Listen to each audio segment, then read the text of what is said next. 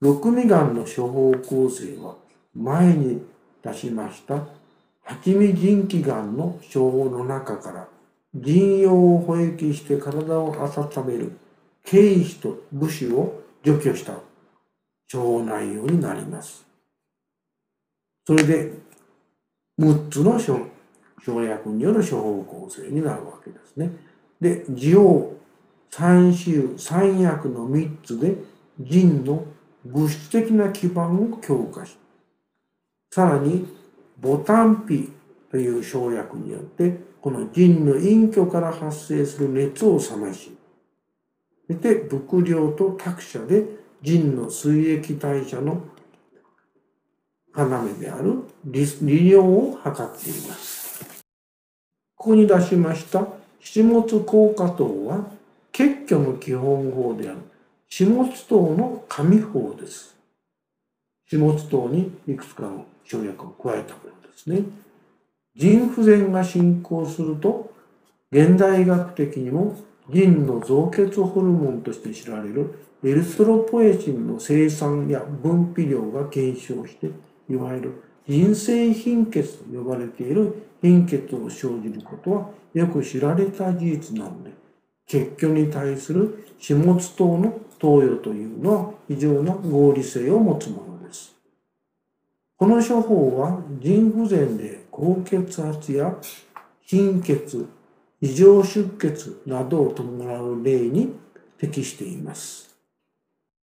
ここに出しましたのは七物糖の処方構成で、ここには一般的なこの七物効果糖の使用の目安が書かれています。前に申しましたように、始末糖の紙法ですから、始末糖の働きに加えて、中に入っております。黄幕は、腎隠居による虚熱を冷やすとともに、腎水を補います。奥義は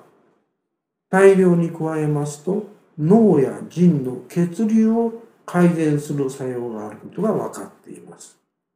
またもう一つ加える超等項は人生高血にある随伴的な高血圧症や興奮、不眠などに対して有効です。ここに出しましたチョレイ糖、合、始末糖も前に出しました七物効果糖に似て始末糖をベースにした処方です。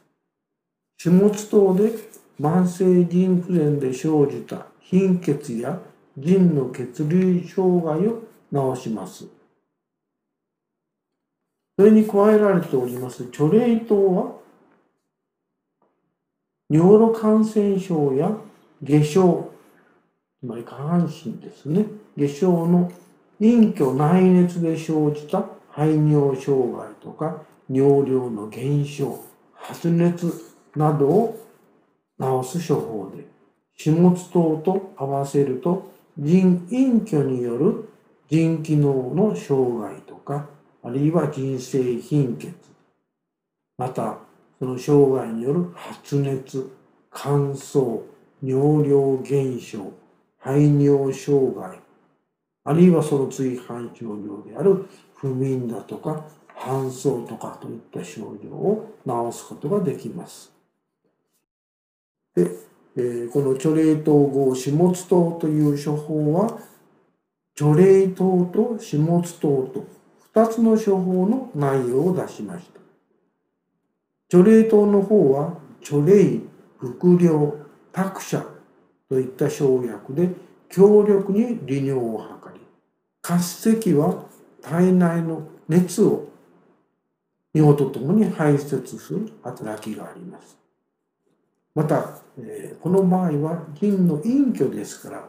こに出ている悪境という生薬が隠居に対する要の薬になりまして、